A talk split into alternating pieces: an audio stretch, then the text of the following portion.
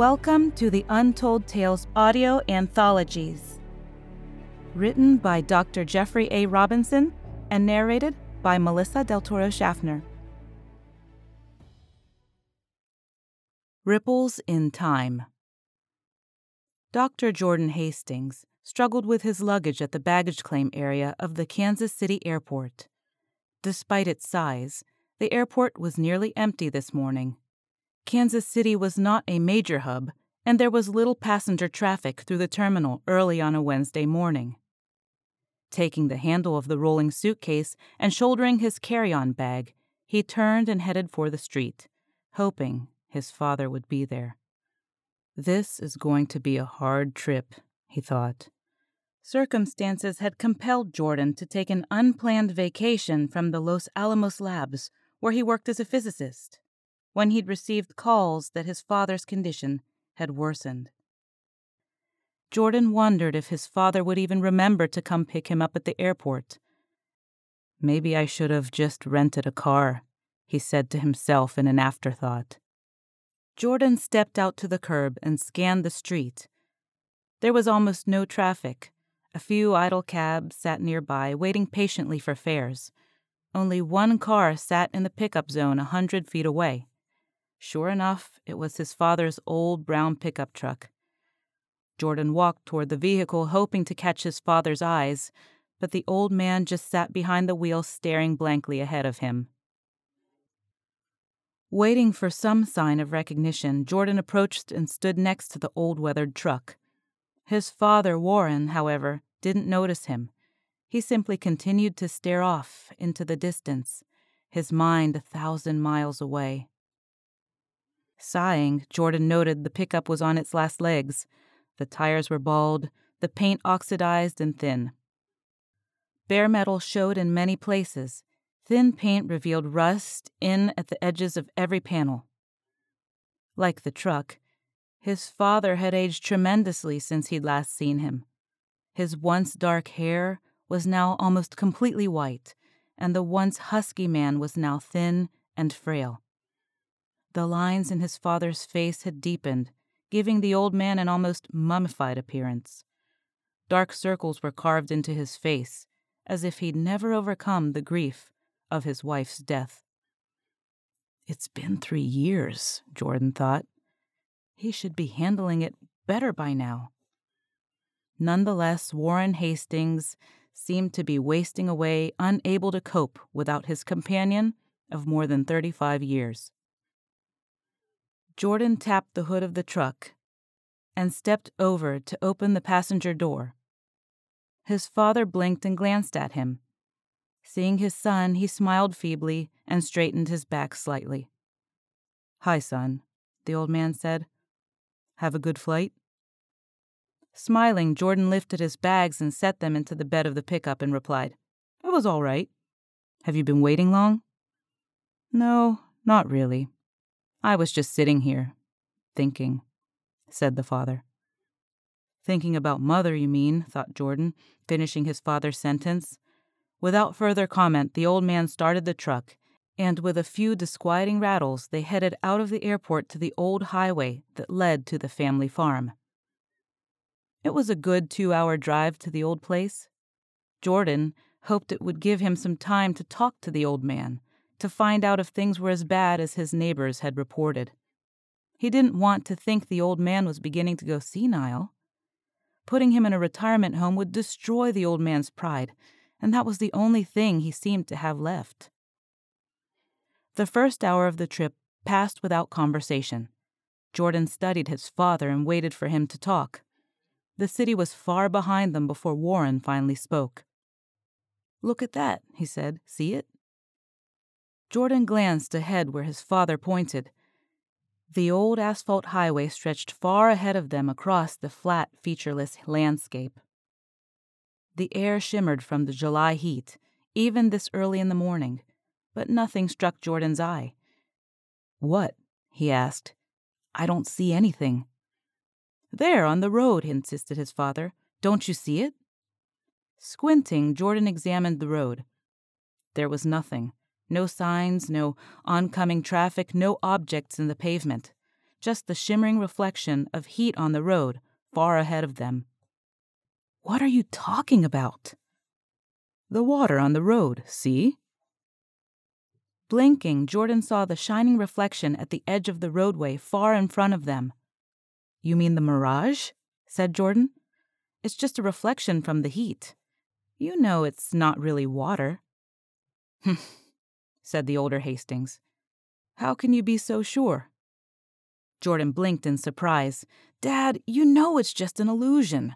See, as we get closer, the mirage fades and the road is dry.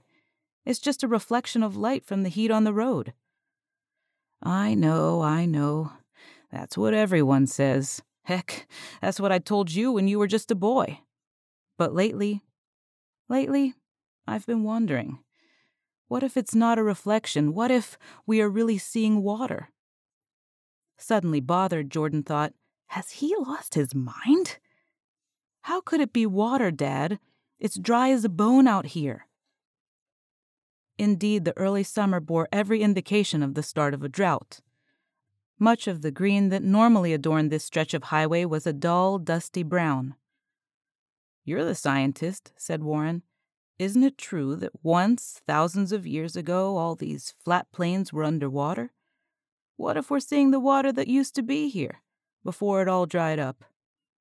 My God, thought Jordan, he's serious. Think about it, his father said.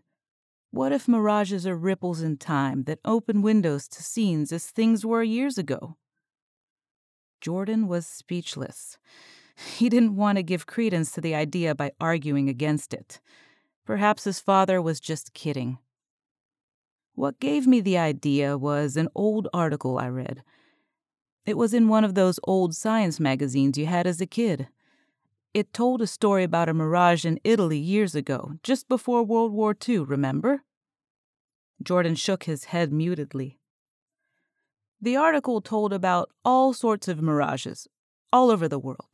You know, mirages occur at sea too, didn't you? Warren seemed animated now. What he was saying excited him.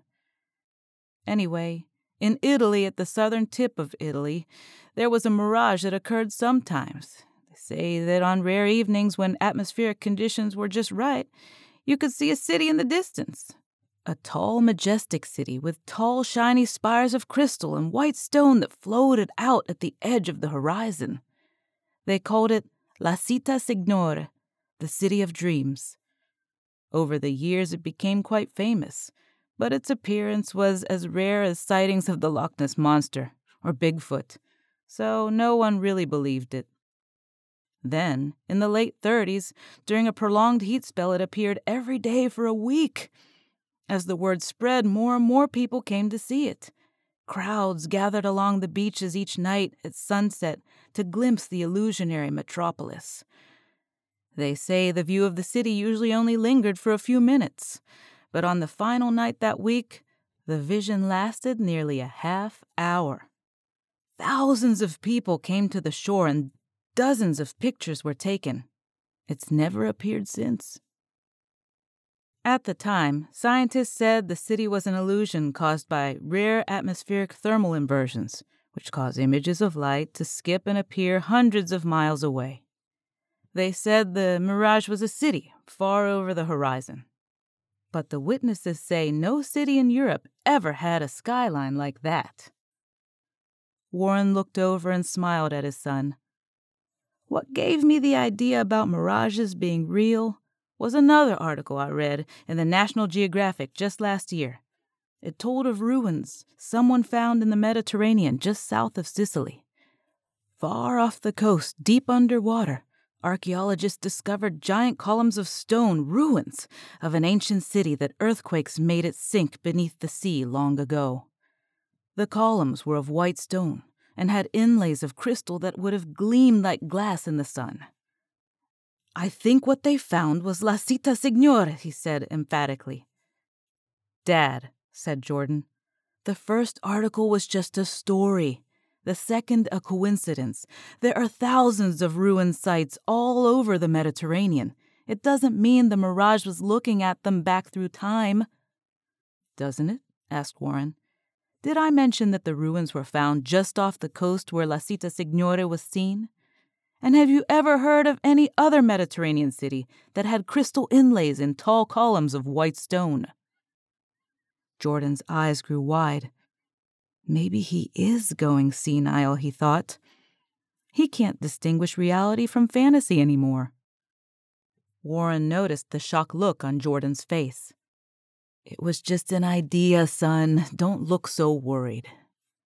He turned his attention back to the road for a moment and then added, Still, don't you think the idea's fascinating? Doesn't it excite you to think it could be true? Jordan relaxed a little. Well, if you're not serious, yes. It's an unusual notion. But if it were true, we'd be seeing back in time a lot, and we'd see more than just cities and water. If it were true, then why don't mirages show other things? Grunted Warren again. Who's to say we don't? If a mirage appeared out in the desert and opened to just a few years ago, then all you'd see would be desert on top of desert. No one would notice it. The same's true with windows that open out at sea or most anywhere else. We'd only notice these windows when what's shown is really different than the present, wouldn't we?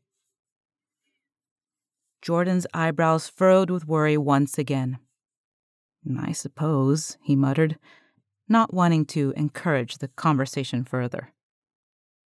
The way I figure it, the larger area, the further back the visions would appear. A huge desert might have been mirages that go back tens of thousands of years. Small spots might only go back a month or years. Think about it, said Warren.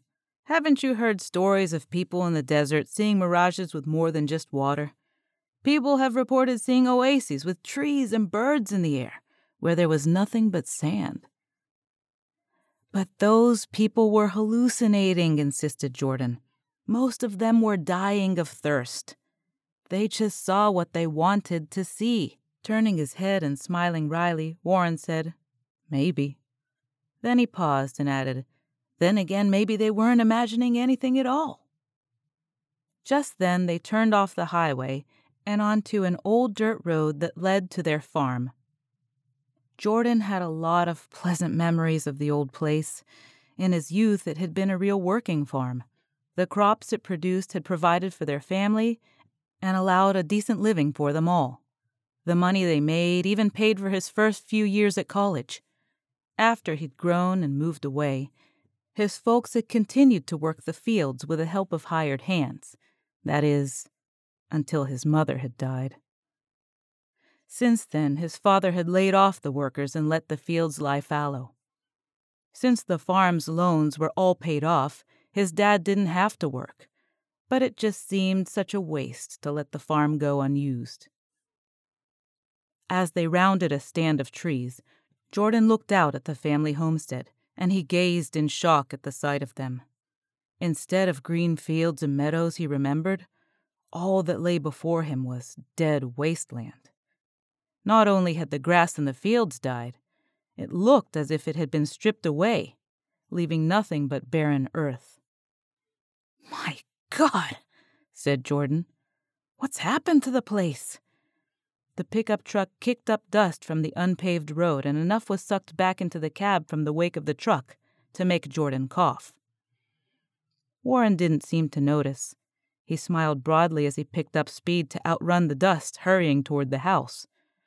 I know it doesn't look pretty, but I want to show you something, he said. Coughing, Jordan gasped. Show me? Show me what? Everything's gone. Indeed, the farm was dead. The grass along the fence lines was parched and dry. Where lush green crops had once grown, now only dust blew. Even the meadow of wildflowers that Dad had left untilled behind the house was nothing more than hard, bare dirt. What have you done, Dad? Jordan said, a lump growing in his throat. Why did you let it all go? Was there a drought? Is there a problem with irrigation water? Warren pulled the pickup to an abrupt stop in front of the small farmhouse. The tires ground noisily in gravel, and a cloud of choking dust billowed annoyingly around them as he clambered out of the truck. Oh, no, said Warren. It took a lot of work to get the place this way. Before I let the hired help go, I had them build an earth dam back up near the property line and divert the creek toward the old Colson Ranch. Then I blocked up the remaining irrigation ditches. But even after the water was gone, the grass in the fields wouldn't die. I had to go out and buy a couple hundred dollars of industrial herbicide and salt to kill everything off, so the hardiest weeds would die. I poisoned the soil so nothing could ever grow back. Jordan couldn't believe his ears, but Warren spoke nonchalantly and climbed out of the cab and headed toward the house. Jordan grabbed his luggage from the truck and hurried to follow him. But why, Dad? he said. Why? Warren stopped at the front door and looked back with deep sadness in his eyes. Why, I did it for your mother, he said, and he turned and walked inside. Jordan followed slowly into the house, pausing once more to survey the devastation. Everything he remembered was gone. The barn was empty, the livestock and horses were gone. Its doors hung open, sagging on broken hinges. Dry, dusty air blew through the structure, stirring dust that was as dry and as fine as talcum powder. All the trees along the old creek were dead and leafless. Broken branches littered the ground nearby. No sign of life was evident anywhere. No birds, not even any insects. Storming into the house, Jordan hurried through the front door, ready to tie into the old man. But he paused when he found Warren sitting quietly at the kitchen table, staring out the window at the barren, lifeless fields. Jordan's anger faded to pity as he watched his father. The frail old man seemed nearly as wasted as the land outside. After a moment, Jordan reflected. Maybe with mom dead, he wants to die too. Maybe he can't stand the thought of anything living with her gone. After a moment, his anger ebbed. Turning away slowly, Jordan took his suitcase back to his old room at the other end of the house. Except for the dust, it was almost exactly as he'd left it more than ten years before. He remembered that his mother had always left the spare room ready in case he ever came home to visit. But with his graduate studies and his job at Los Alamos, he'd never returned, except for her funeral, that is. For a moment, Jordan was lost in memories of life here on the farm. While he'd always been anxious to leave and had loved the excitement of college in the city, he'd always cherished his memories of home. Shaking himself, he realized these were the same memories that trapped his father. Quickly putting his clothes away, he slowly worked his way back to the kitchen to confront his father once more. As he entered the kitchen, his anger welled up at the sight of the empty, dusty kitchen. The house seemed as empty and lifeless as a tomb. Any feeling of home had been driven from this place. How could you do this, Dad? he shouted. You've destroyed everything. Warren simply gazed out the window and smiled. For a moment, Jordan thought he was being ignored. Then, without moving his gaze from the window, Warren said, I told you. I did all this for your mother. Mother! shouted Jordan. How can you say that? She loved this place. Even when the farm barely paid for itself, she said she couldn't bear to leave it because her whole life was here. She always claimed the city, despite its crowds of people, was too lifeless. If she weren't already dead, what you've done here would kill her. Jordan's face flushed with rage. He started to chastise his father more, but saw a tiny tear waving its way down the old man's face. Again, his anger abated, washed away by a wave of pity. He doesn't understand, he thought. He's finally lost his mind. Kneeling down beside his father, Jordan held his arm. Dad, can you hear me? His father continued to stare mutely out the window. Dad, you need help. I'll find a place for you to stay near where I work. Everything will be okay. Warren frowned and grew serious. No, he said softly. Jordan's hands tightened briefly on his father's arm, I won't leave. This is where your mother is, the old man said. Staring with horror, Jordan thought, He is crazy. He's completely insane. Trying one last time, Jordan said, Dad, Mom's dead. The farm is gone. There's nothing left for you here. Everything Mom would have loved about this place has died. I just don't want you to die here, too. His words seemed lost on the old man. There was no response and no reply. So Jordan tried again. I don't know why you can't see it, he said. All you've done is turn this place from a thriving farm to a desert. Glancing out the window, he asked, How can you even bear to look at this. this? Then his jaw dropped open and he stopped talking. For outside the window, the air across the dead flat ground outside shimmered in the noon July sun. The hot, parched earth outside radiated heat like a furnace, and the light outside flickered. As he watched for an instant, just a fleeting instant, the lifeless dirt vanished, and Jordan looked out across the green meadow of grass his mother had so loved. Jordan watched motionless as a tall young woman walked across the meadow with her arms outstretched to touch the top of all the wildflowers she passed. He recognized the house dress she always wore and saw her head tilt back with joy in the cool morning air. Then the image faded as a hot breeze dispelled the scene. All he could see once more was dry, dead dirt and the wavering distortions of heat rising from the ground.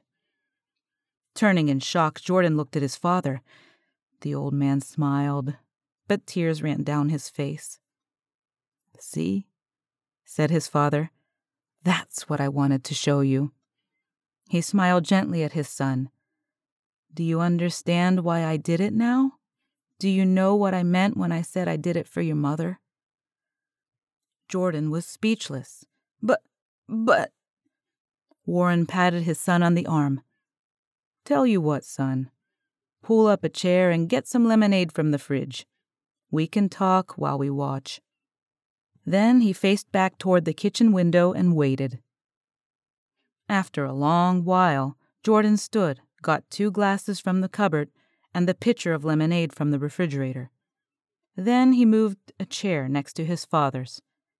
In silence, they watched and waited for the midday heat to summon another mirage. Thank you for listening. We love our listeners, fans, and patrons. If you loved what you heard, please like and subscribe to our audio anthology and consider visiting our Patreon site at www.patreon.com forward slash Melissa Del Toro voiceover, which you can find listed in the show notes for this episode.